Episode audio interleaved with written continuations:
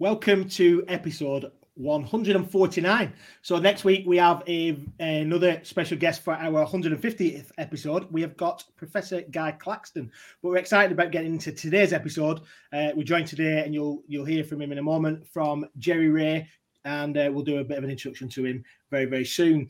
We want you just to, if you haven't done so already, subscribe to the podcast on YouTube or on Spotify, wherever you get your your podcast and uh, look back on some of our old episodes. Episode 134 with Ken Hubble, we looked at AI in education.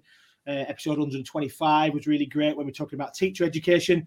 Um, but yeah, so there's there's a whole back catalogue of over 100 episodes now and um, we're into episode 149 today. So 149, we've got Jerry Ray, Chief Operations Officer of SecureAge Technology, who has more than 15 years experience in process engineering, consulting and global finance in the US and Asia Pacific region. He received his technical education in operations research engineering from Cornell University and later supplemented that with degrees in international economics and comparative policy analysis at the University of Florida and the University of California, San Diego.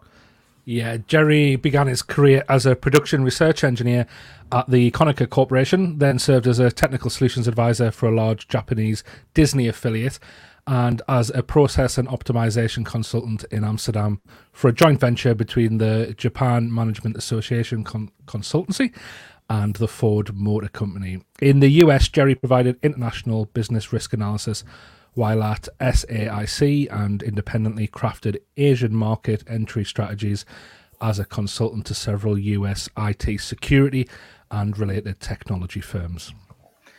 So, Jerry, thanks for joining us on the EduFuturist podcast.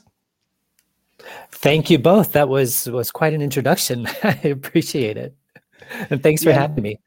Yeah, no worries at all. And it's it's it's an interesting uh, topic because obviously we get a whole range of people on the podcast. We get educators on, we get people from business and entrepreneurship and sports, and we've had people on talking about cryptocurrencies and all sorts of stuff. But obviously, we're talking about this in the context of the future of education. And so, as we talk today, we know that your expertise, um, and I know that we talked about this before we went on the podcast, you don't call yourself an expert because it's very, very difficult in your field to find what an expert is. But I wondered if you could just talk to us about what you're passionate about now and then uh, what we're going to get into today. Certainly. And I think the background that you provided on me left off right where our current story begins. That after my time as a consultant to tech firms, uh, particularly cybersecurity firms that were expanding into the Asia Pacific market, I took on the role of Chief Operations Officer at SecureAge. Uh, roughly three years ago, although I've been an investor partner for 13. And what we do at SecureAge is cybersecurity on the notion of no fault for the user. And we do that through encryption. We do that through some other technologies that will result in anti malware, anti ransomware. And among these t- technologies, we offer different grants to education at large, uh, globally. We do this because. We think we have some answers and we think it's the philosophical approach we've taken to create those answers that is meaningful that will not only stop these let, let, me see if i can craft this in a way that sounds more interesting than what i'm saying now. It, it will not only stop what these attacks are but at the same time it's going to introduce an approach to security and a security mindedness to users that they can use for the, everything else in their life. When we're doing something on a computer, on a mobile device, on a cell phone, we think that the attack is something that's technical. And we think that our response to block that attack has to be technical. But that's not the case at all these attacks are coming from humans. They're exploiting humans, not technology, to be successful with these attacks. And the way we can thwart them are likewise human practices. So, if I can get that notion through, if we can share that, uh, particularly with educational users who have an appreciation for something at least more broad than a simple business decision, then we think we might have an inroad to to changing the landscape of what cybersecurity is. So, and that's what we're doing at SecureAge. And if I can talk more about you know what those philosophies are, what that approach is, uh, and if you're interested in that, let's let's jump in right there. Yeah, definitely. Is it so? uh, Just so I'm right. So are you, are you talking about like the, the mindset of the user? So um, it's not necessarily kind of the the. Well, I suppose it's it's, it's both sides, isn't it? It's the it's the technical um, apparatus that's there to prevent it, but also kind of the mindset of the user in terms of um, how they how they what they do online, so that they're not being duped by. I suppose we when we see this a lot, don't we? Like on telephone calls, people getting um, conned out of money uh, by telephone calls of people pretending to be certain people, like send money. Um, and I guess it's like, is that what you're saying? Like that, it's that human element. It's that kind of, and and and it's the mindset of the user that needs to change. That's exactly right. It's it's more that we've been indoctrinated in this sense of users having technical responsibilities for security. Many companies provide weekly security training. Um, many cyber attacks that happen often fall on some type of victim blaming that this person opened this attachment, which resulted in this bad thing happening. This person followed this link, which made this bad thing happen. And that security training most often covers things that are technical. Well, if you see a URL that looks like this, if you see an inbound email address that looks different from the name that was recognized by that email, this is also a thing. And if any of these attacks came in that way, well, it's your fault as the user. And we don't believe that. It's not that person's fault at all. And we want the users to be able to abandon fears of not being up to snuff with their technical know how and not being able to follow the protocol that is often pushed onto them by their IT or their security administrators. They make their users play a functional role in the security system that's in place. So we want to relieve people of that. We want to make them feel free to visit whatever website they want to, feel free to use whatever application they can run on their machine, feel free to store their data either carefully or sloppily, feel free to double click on any attachment to email and not feel like they're the cause of some cyber invasion, some type of data breach, or other damage that might be imbued on the machine or system or network that they've been using. And you know, we do that from a tool approach. We say, allow the technology to come from the technologist. Let your security system be human. So it's what you referring to, what you referring to in terms of you know change the mindset of the user. That's the only thing we can control is their mindset because we can never control what hackers or what type cyber criminals will come at you with. They have an infinite range of attack vectors of budgets of personnel of history and they have motivations that we can't possibly understand. So the only thing we have in our arsenal is are humans who are interfacing with the technology and the technology itself. So, oh, I'm sorry. I think I'm.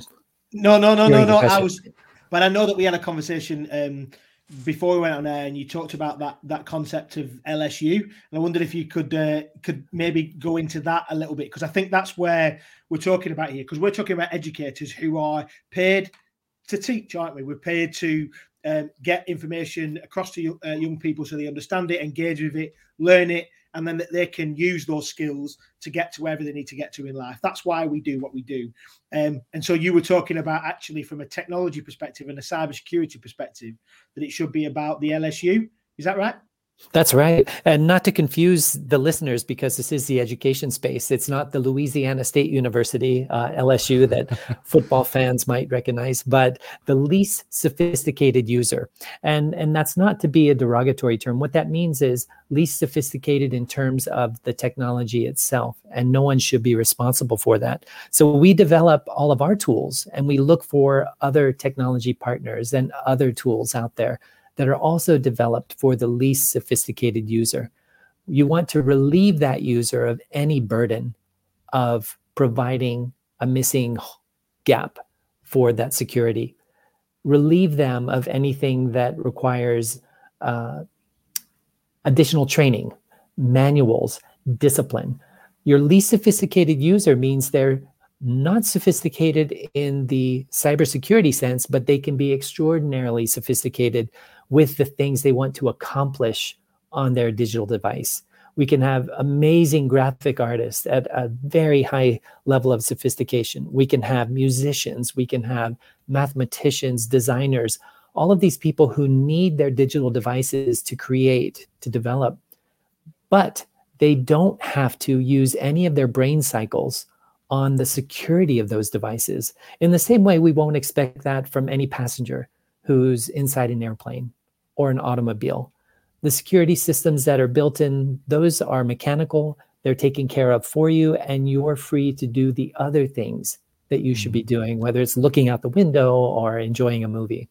That's. I was just thinking that actually. Um, when you came up with that analogy of the the airplane, I was thinking if a teacher's in a classroom teaching, they're not told, "Oh, just make sure you don't let any members of the public come into your classroom." Like you, you wouldn't. Like, it would just you would say, "Well, what? surely, surely there's a, there's a fence around the school, or there's a there's a wall around the school. Surely there's a there's a gate that's that's manned by a reception area, or like it, it just. It, and I suppose it's the same thing, really, isn't it? Yeah, very much so. And, and that's a great analogy. And when we talk about schools, that's the perfect environment to dig into this because that might be one of the most challenging cybersecurity environments on the planet. And that comes about from a myriad of experienced users coming in. You could have extraordinarily sophisticated technologists in primary schools who have been working on coding and tinkering with machines since infancy. Or you could have novices at the university level who simply used a computer for email, word processing, and surfing the internet. So you've got a mixture of people, you've got a mixture of technologies. It's rare that a school will be issuing all the hardware that's allowed to connect to their infrastructure. It's rare that a educational institution would be the only holder of the applications that run on that network people will be bringing different machines different tools and it's it's quite a challenge from a security perspective to make sure none of that disrupts the network none of that takes down the network none of that somehow breaches data from all the other devices that are connected through the network so i think to myself here now right I can understand why a finance company might need to make sure that they've got cybersecurity in place, or somebody who's got some. So you work, like you said, you work with Ford and you work with Disney and other people like that who have got some very elite stuff that you don't want anybody else to get hold of. But you understand why somebody might want to steal that. Why would anybody want to hack into a school? Um, and is it really so? Therefore, is it really an issue? Is cybersecurity really an issue in schools and in colleges, in education places? That's a terrific question, and and I think it's one that's on the minds from anybody looking at their own data, saying, "Well, why would anyone care about my messaging or my email?" But when we look at educational institutions, the one thing I mentioned earlier that might have been overlooked was that we don't know the motivations of people who are hacking into anything. We don't know if they're doing it to obtain the data for some type of exploitation in which case they would probably go after rich data, like you said, from finance or from manufacturing, where there's some IP that they could sell. But we don't know if they're trying to intrude on your network to use it as a bot in a large scale attack on some third party network. Maybe I want to get it to schools because people know that all the users in schools will be reaching out to these assorted websites and we can go through that school and exploit the machines of all the children there to be part of this large scale botnet in which we're going to attack another country to steal some type of sensitive data that's classified. We will never know the motivations. And because of that, we have to assume that our data is as valuable as the most data on the planet. I mean, I'm sorry, as the most sensitive data on the planet. There's no difference between what's residing on your phone today than what's sitting on some type of intelligence agency computer in another country. We have to value it the same way and we have to protect it the same way because we don't know what the attackers have in mind for our machine, our data, or us as humans, how they might exploit children in some way, how they might exploit young adults. uh, we don't know their motivations. So we have to assume that whatever their motivation is, our data, our network, our machines are as precious as anything else, and we need to protect it as such. You just, I think you muted Dan. I think you're trying to jump in and you, you muted. Sorry, yourself. yeah, it's. Yeah. uh, you're just getting back into ne- it. We only first one back last week. Never gets old, does it? Um, yeah, I was. I guess there's also that element, Jerry, of uh, the like the ransom for it as well, in the kind of the area of, and we've we've seen it a lot in in the UK recently, um, especially um, colleges, universities. Um, they don't so the, the the hackers don't necessarily want the data. They're just they're just gonna they're just gonna lock down the systems and ransom it, and because they want to they want a cash reward for it as well. That's right. I mean, that's a tremendous motivation now. And the uptick just this year over last year, year over year, the type of ransoms that are paid, the lucrative nature of ransomware is making it one of the biggest threats on the planet. But to what you just said now, you reminded me that the missing link here is kind of my entire premise today that cybersecurity is human security, it's humanity. It's the same threats that have always existed, whether we had these cyber tools or not. But if I'm going after educational institutions, one thing that will be common to most of them is some type of human element. Maybe I'm there just to throw up a spoofed web page that will pretend to be Apple or Microsoft and say your computer has been compromised or hacked. You need to call this number to unlock it and then I will walk you through some type of gift card scheme where I get you to take all the money out of your account, go buy some gift cards, and then give me the number to reinstate things. So there's just some element of leveraging our humanity that happens in all of these attacks. And that's why schools in particular can be hugely vulnerable. And I said that we've got this unknown mix of skill level and people involved in education worldwide. So it's less about the data than it is about the users when it comes to that attack surface. Yeah, and now that make that makes sense, and I I think we have probably been uh, naive in education, so to speak. Uh, but I think that's what you're saying. It's educators are, are naive. We are naive. We are. That's we're not necessarily are cybersecurity experts. And actually, I think one of the things that's been uh, prevalent in schools and colleges I've been associated with has been that somehow we have to become experts in that. And I think what you're saying is we don't need to become cybersecurity experts. Um, the, the tools that we've got in place should actually work in such a way that that it protects whatever we do. And you talk about that in terms of encryption and about data encryption and about um, and, and what that means. And and I think that's that's massive, particularly when you think about what's happening most recently, and I know that you've made comment recently on the the hacks that have happened on iPhones, uh, which for those people who haven't maybe seen that story, the the idea that um, there's been a bug in the iPhone software that has meant that um, there's not uh, a user had to click on anything for um, hacking to be done. Um, on, on these devices, they're actually um, no click hacking, uh, no click click threats. That's right, isn't it?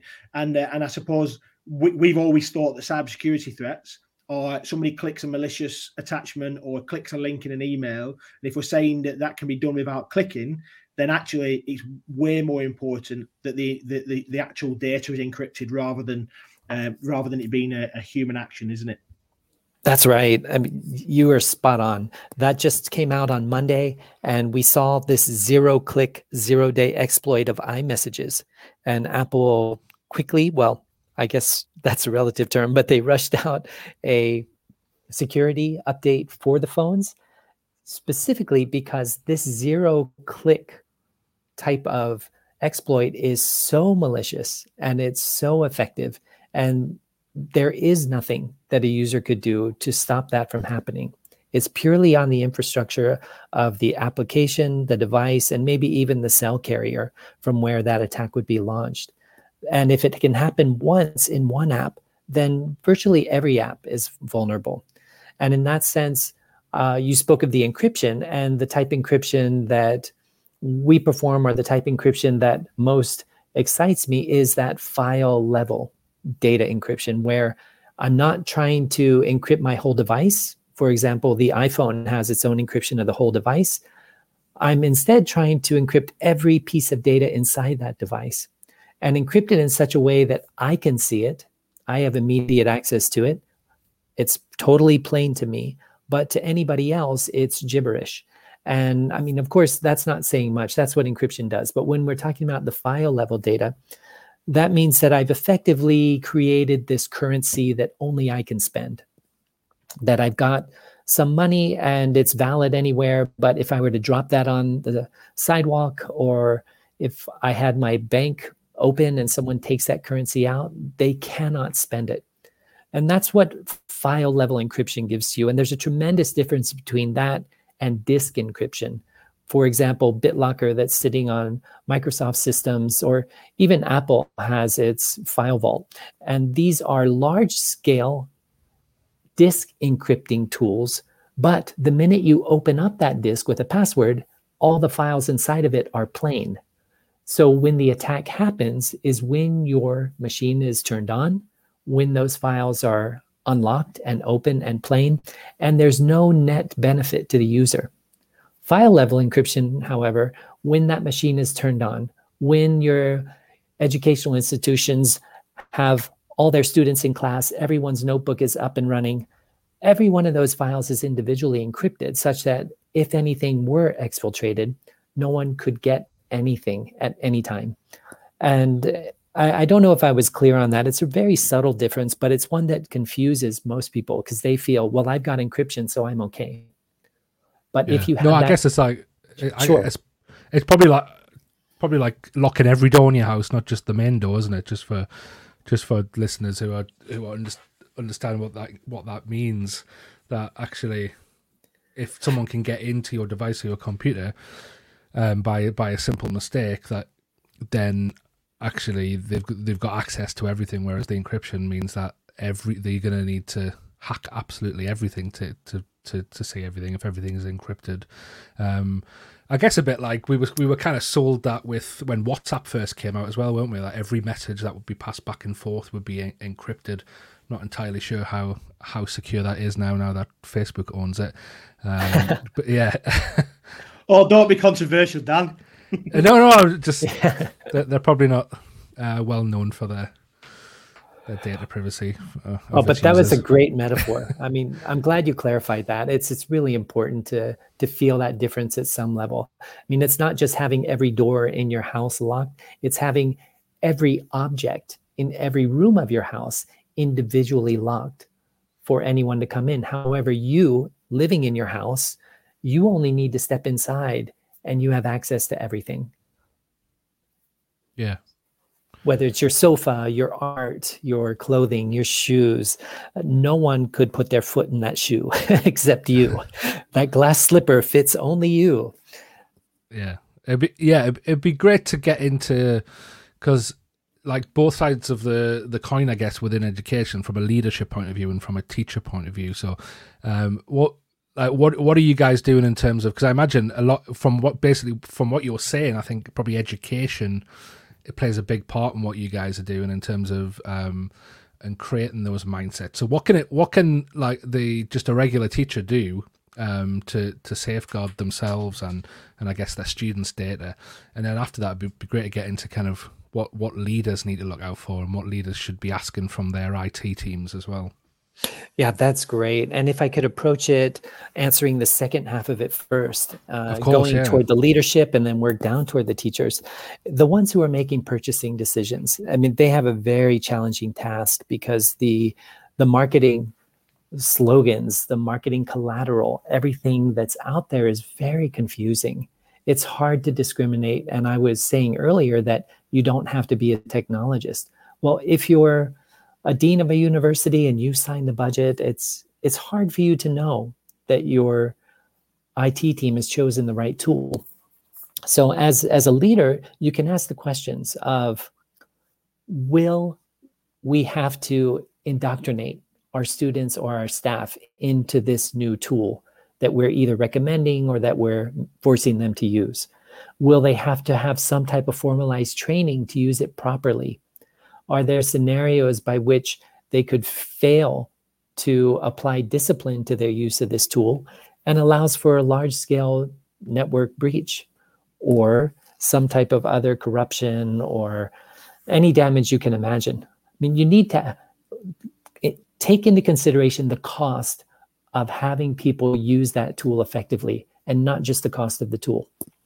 So, with that, you can better evaluate the different products that are out there and look for ones that will not require any type of user training. Look for ones that will silently take care of all the issues that you may face. And there's a number out there, a number out there that can do this, that can in the background take care of all those things that relieve you of having to have the discipline of doing it yourself, which is why we're using a computer in the first place, you know, because we don't want to manually or we can't manually take care of all these things. And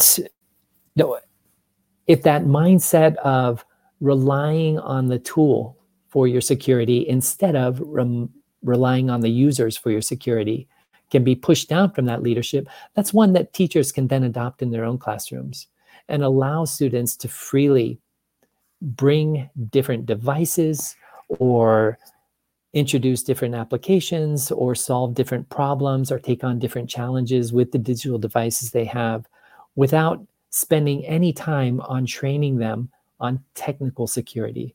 Instead, the discussion can change in the classroom to the human side of these attacks.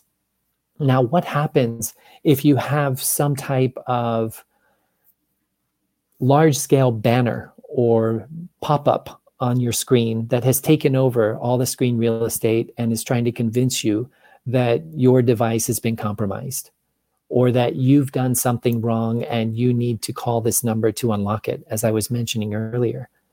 It's that side of cyber attacks that needs to be explored by users, particularly students, teachers, educators, to say that you know the threats that are out there in the real world are the threats that are meeting you here on your digital device and those are the ones that no technology can save you from but your own awareness can help you forever. No it's it's not just don't talk to strangers but it's what is this thing forcing you to do in the physical world? Is it forcing you to make a phone call to someone else? Is it forcing you to go and collect money in secret from your parents so you can unlock your phone so you don't get in trouble for having gotten it locked in the first place.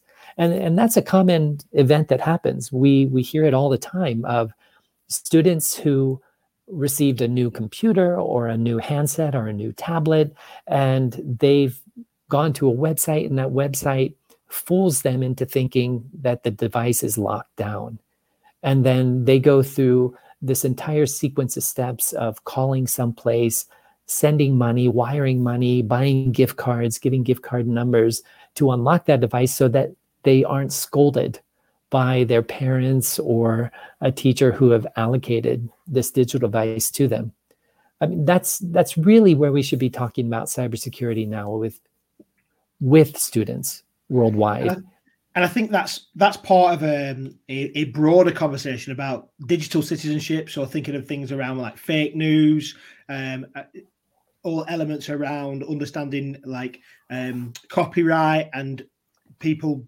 We, we we talk quite a lot um, off off air when we're talking about people using like images without permission and students getting into that habit of like just copy and pasting and Wikipedia being the source of all knowledge, but actually like that whole citation um, understanding people's personal property, consent, all the things that go with that. That's a whole broader picture in what we're teaching young people, isn't it? And and cybersecurity then becomes part of it. That there are um, there are people out there who are who aren't um, not everybody's your friend, uh, and so therefore we need to be careful and we need to make sure that we are aware of these uh, the this malicious thing. Uh, I was I was reading one of your articles earlier actually that talks about actually in during the pandemic there was a significant amount of um, of malicious websites and google closed down 2 million malicious websites in, in 2020 and there were 100 million phishing emails a day um, during that first lockdown a lot of mm-hmm. them about about the virus and so the whole broader picture that we're talking about here is about um, a wider education piece isn't it that is that we would probably never have to think about 15, 20 years ago. Nobody taught me about how to be safe online. Uh, and and now now it's kind of part and parcel of what we do as part as educators, isn't it? Yes, and I like the way you put that. I like how you started it, equating the issues of copyright techniques or uh, things that students might do to more efficiently or easily get their work done.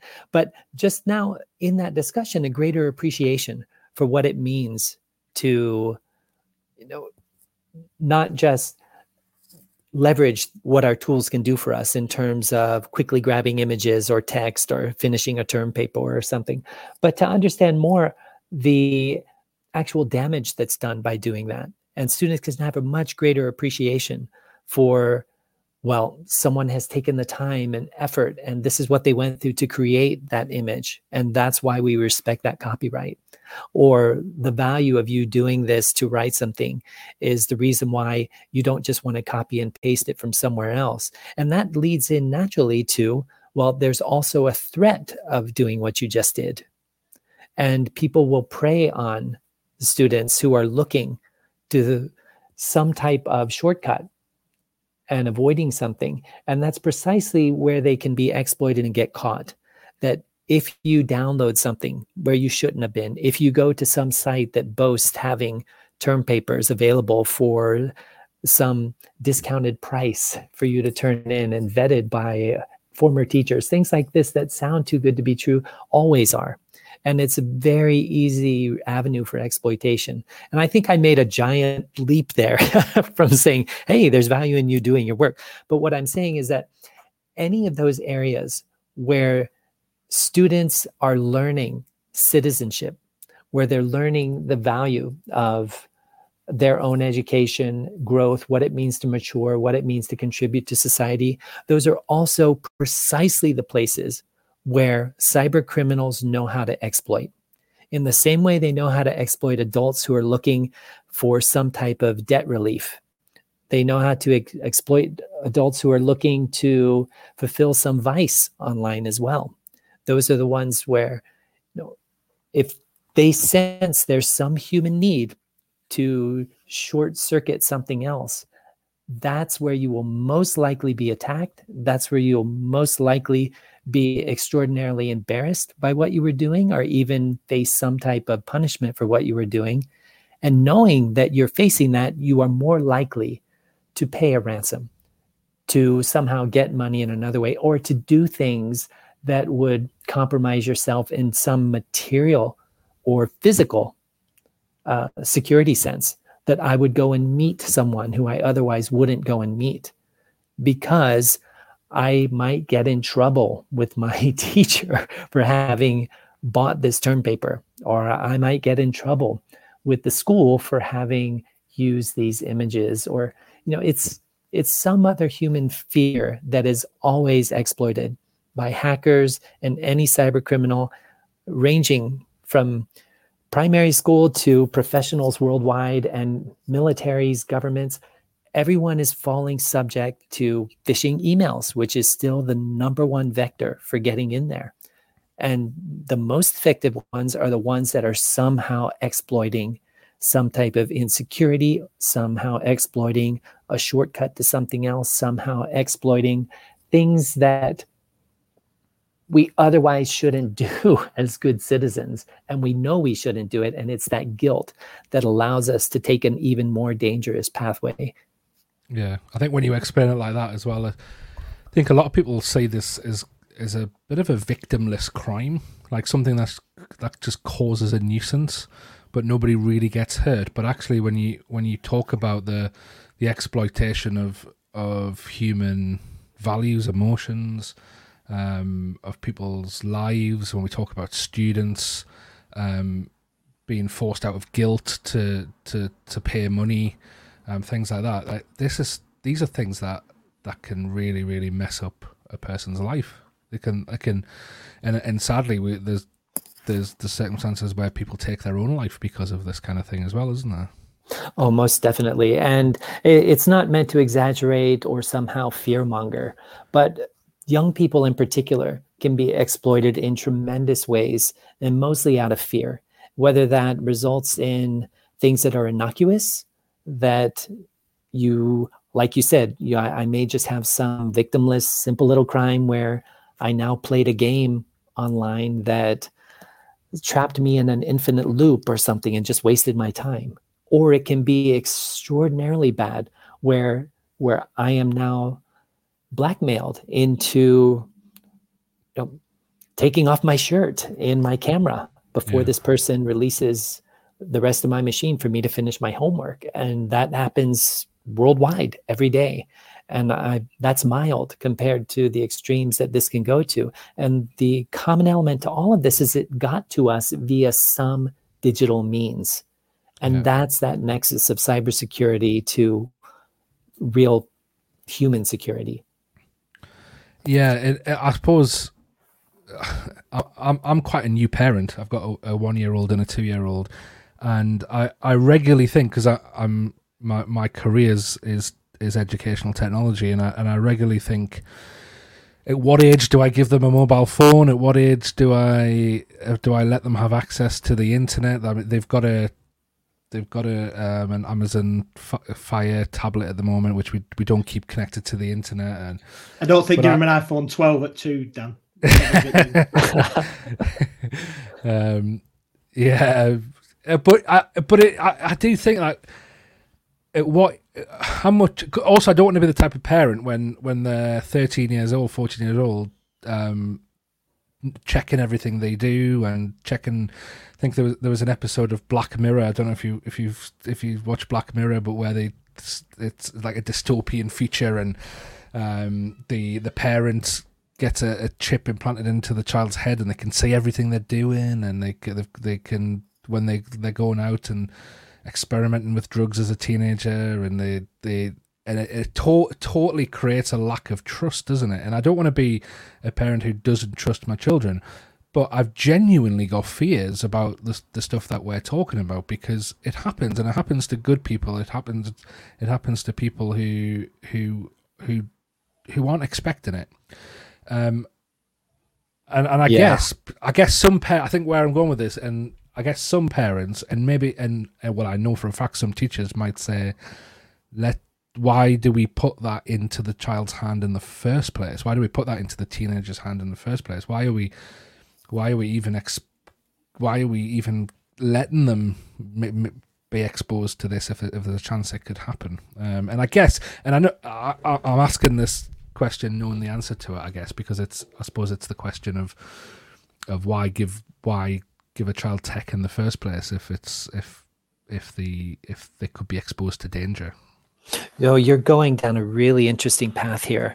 And it, it's one that you know kind of led me to to what i've been doing for the past several years. Why i went from security consulting to actually dig into tool development is that the net benefits to society from having these tools available to us is extraordinary. The leaps we've made in the last 20 years, the last 10 years, we're exponentially benefiting everywhere from healthcare to governance to our our health. I mean, there's so much more we can do as these technical tools, applications, know how all coalesce. And we want everyone to benefit from that. And the more that young people can adapt and even raise the bar on all these skill levels. That's why we want them to have these technologies. The yeah. reach just becomes so tremendous. And I mean, but like you said, if you start thinking about what I was mentioning only a few moments ago, it's it's it's easy to forget about the net benefits to society when the individual danger to my son or daughter will stop me from ever letting them participate. It's like, well, yeah. I don't care what happens to society. I just want to make sure that my son is going to be okay. Um, when you when you reach that point, that's where it comes down to the actual tools and the actual devices themselves. And I can point to different brands, but I'll start by just saying, you know, Apple has done a tremendous job of making their hardware, their software offerings really accessible. It's something that you can use straight on. You can have some degree of, of safety there. Of course, those exploits I was talking about before, where I can do something that's very humid to trick a human into calling me up or meeting me uh, around the corner or something else. I can still do that through email, through chat messaging apps, things like that. But the actual device itself is is very safe, and we're seeing great strides as well on the Windows environment and lots of different variants of uh, Android that's coming up on tablets and cell phones, and everyone's getting better at it. So it, it's not like it's it's a, a one way street to the meltdown of society. It's certainly not that. We're we're finding a nice balance of usability and security. But my take is that you should never have a trade-off. There's no need to balance those. That the more usable some device or tool is, the more secure it can be, and vice versa. It's that if it is not usable, it's not secure. And that's something that can be evaluated you know, in the corporate level, among educational institutions as well. And as I was explaining earlier, when decision makers, leadership in educational institutions are having to create budgets to buy the infrastructure needed to introduce technology to their students, it's that ability to say, well, what is that trade off? Do I have to sacrifice usability to get more security? Do I have to limit my students from having access to the internet? Do I shut them down from having access to email? Do I ever allow email attachments to be in place? None of those are questions that should be asked. If they have the right tool in place, I can allow my users to do any single thing they want to do without any type of potential disruption or destruction yeah. that device coming in place. I, I know it sounds like a dream, Sorry. but but we're certainly getting there. yeah, yeah. Um, it's know, interesting. so, um, oh, sorry, just for ahead. the listeners, there, I, I, coughed into the microphone, which is never a professional thing to do when, when, when you're doing a, an, an audio show. Uh, but that that's the uh, level of professionalism we work at, Jerry. Sorry. Um, the I guess it's I'm, I guess it's I, I seem to be I, I, want my brain wants to make analogies uh, constantly this evening. Sure. But uh, I, I, suppose it's like letting your child use the bus for the first time, isn't it? You're not gonna you're not gonna say right no because of all the terrible things in history that have happened to people on buses. You're gonna you're gonna give them the right tools in case they need you're gonna in case they need to call you or they need to they they need to they need help or whatever. But you're also gonna like like and I, we'll probably come full circle back to the beginning of the the episode now. You're gonna give them the mindset to be able to deal with that situation as well. Yeah, that's right. There's just those few heuristics that'll work for the bus, that'll work for the train, that'll work for walking on the sidewalk, for getting on a bicycle. Those constants that take you in every facet of life that actually apply here. And there shouldn't be an exception just because I'm using a computer. Yeah, definitely. Yeah. Um, it, it's it's it's definitely a, a, a, strange world, Jerry, and I think the work that you're doing is is commendable because I don't think we I don't think the average person thinks about this a lot, and I, I, suppose, I suppose your message is they shouldn't be thinking about it a lot, but it we are kind of as technology progresses, it's it's it the security has to progress along with it, doesn't it? And and, we, and we're seeing a lot of, especially even in in in foreign um, relationships and and in, international um, relationships. We're seeing a lot of kind of people calling it cyber warfare um, happen at the moment, and and I guess even just just those few years ago, a lot of people um, accused Russia of having a having a massive hand in in Trump's win over there in the states, and and and not just that, but Brexit over here.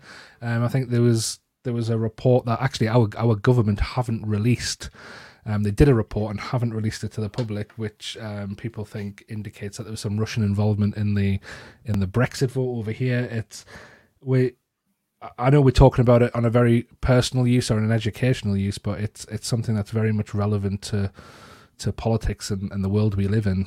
Um, and I don't think it's going to go go away anytime soon. So, um, yeah, uh, Jerry, it's, it's it's great just to get insights. I think, um, and although the conversation has been um, technical at times, I, I, think hope our users have have really um, learned a lot, like like I have, um, and and kind of are going away a bit more aware of of the security side of things. So thank you for for sharing this time with us, Jerry.